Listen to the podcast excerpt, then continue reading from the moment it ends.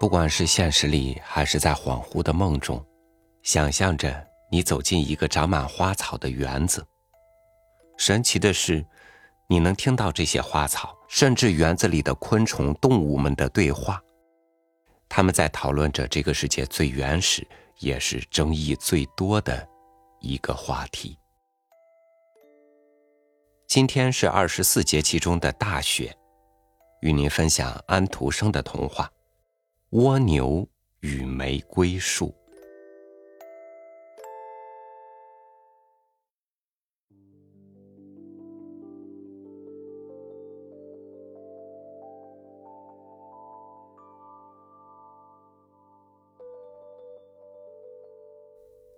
在一个花园的周围，有一排榛树编的篱笆。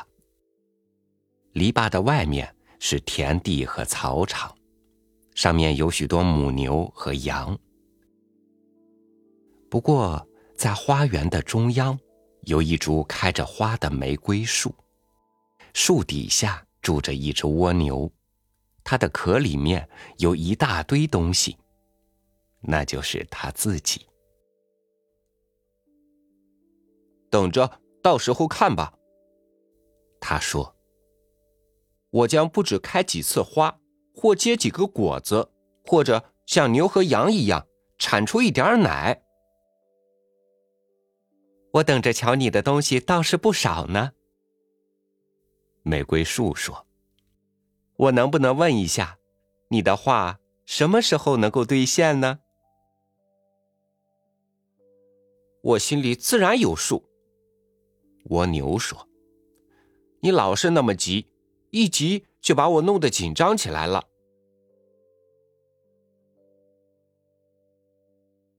到了第二年，蜗牛仍然躺在原来的地方，在玫瑰树下面晒太阳。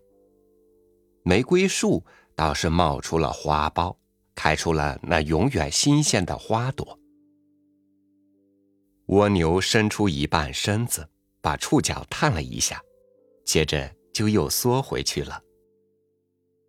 一切东西跟去年完全一样，没有任何进展。玫瑰树仍然开着玫瑰花，它没有向前迈一步。夏天过去了，秋天来了，玫瑰老是开着花，冒出花苞。一直到雪花飘下来，天气变得阴森寒冷为止。这时，玫瑰树就向地下垂着头，蜗牛也钻进土里去。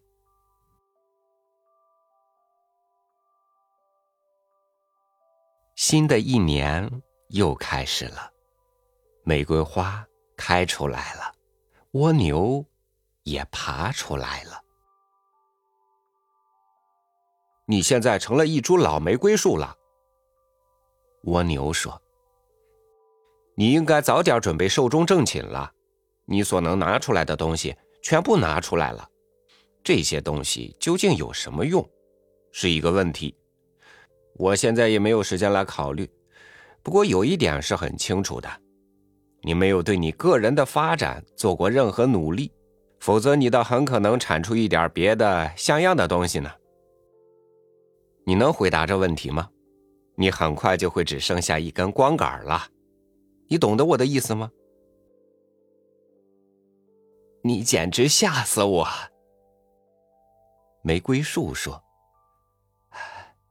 我从来没有想到过这一点。”是的，你从来不费点脑筋来考虑问题。你可曾研究一下，你为什么要开花？你的花是怎么样开出来的？为什么是这样而不是别样吗？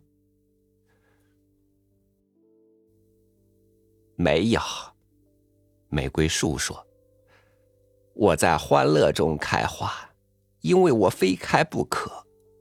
太阳是那么温暖，空气是那么清爽。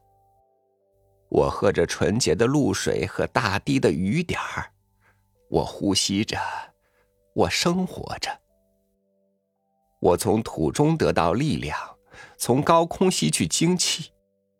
我感到一种快乐在不停的增长，结果我就不得不开花，这是我的生活，我没有别的办法。你倒是过着非常轻快的日子了，蜗牛说道。一点也不错，我什么都没有。玫瑰树说：“不过你得到的东西更多，你是那种富于深思的人物，那种得天独厚的，使整个世界惊奇的人物。”我从来没有想到过这类事儿。蜗牛说：“世界不关心我。”我跟世界又有什么关系呢？我自己和我自己身体里所有的东西已经足够了。不过，在这个世界上，难道我们不应该把我们最好的东西，把我们能力所能办到的东西都拿出来吗？当然，我只能拿出玫瑰花来。可是你。你是那么得天独厚，你拿出什么东西给这世界呢？你打算拿出什么东西来呢？我拿出什么东西呢？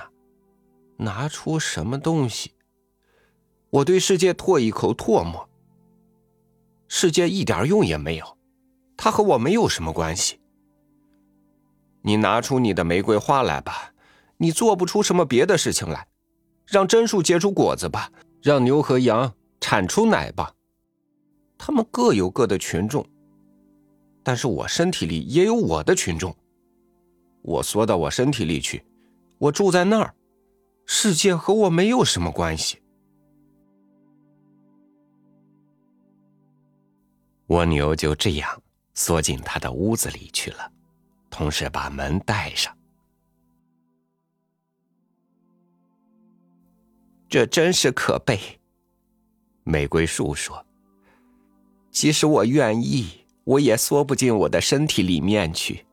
我得不停的开着花，开出玫瑰花。花瓣落下来，在风里飞翔。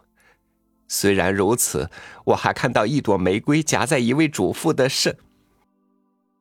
虽然如此，我还看到一朵玫瑰夹在一位主妇的圣诗集里。”我自己也有一朵玫瑰，被藏在一个美丽年轻的女子的怀里；另一朵被一个充满了欢乐的孩子拿去用嘴唇吻。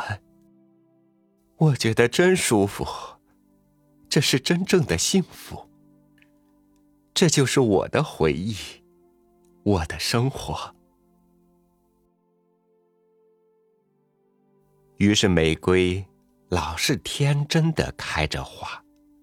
而那只蜗牛则懒散的待在他的屋子里，世界和他没有什么关系。许多年过去了，蜗牛成了泥土中的泥土，玫瑰树也成了泥土中的泥土。那本圣诗集里作为纪念的玫瑰也枯萎了。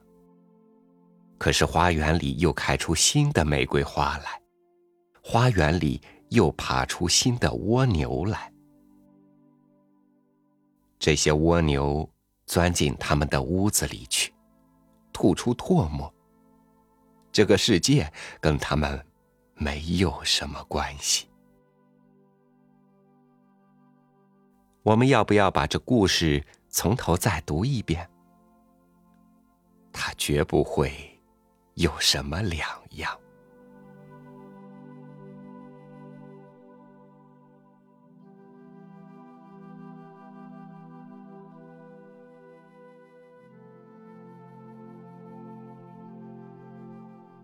当我疑心重重的再读一遍这个故事的时候，我还是发现了一点异样。当时间参与进来后，那些蜗牛还是蜗牛，只是它们不再是原来的那一只。那些玫瑰树还是树，只不再是原来那一棵。但是那花园，还是那花园。我们既是花园，也是园子里的蜗牛和树。感谢您收听我的分享，欢迎您关注微信公众号“三六五读书”，收听更多精选美文。我是朝雨，祝您晚安，明天见。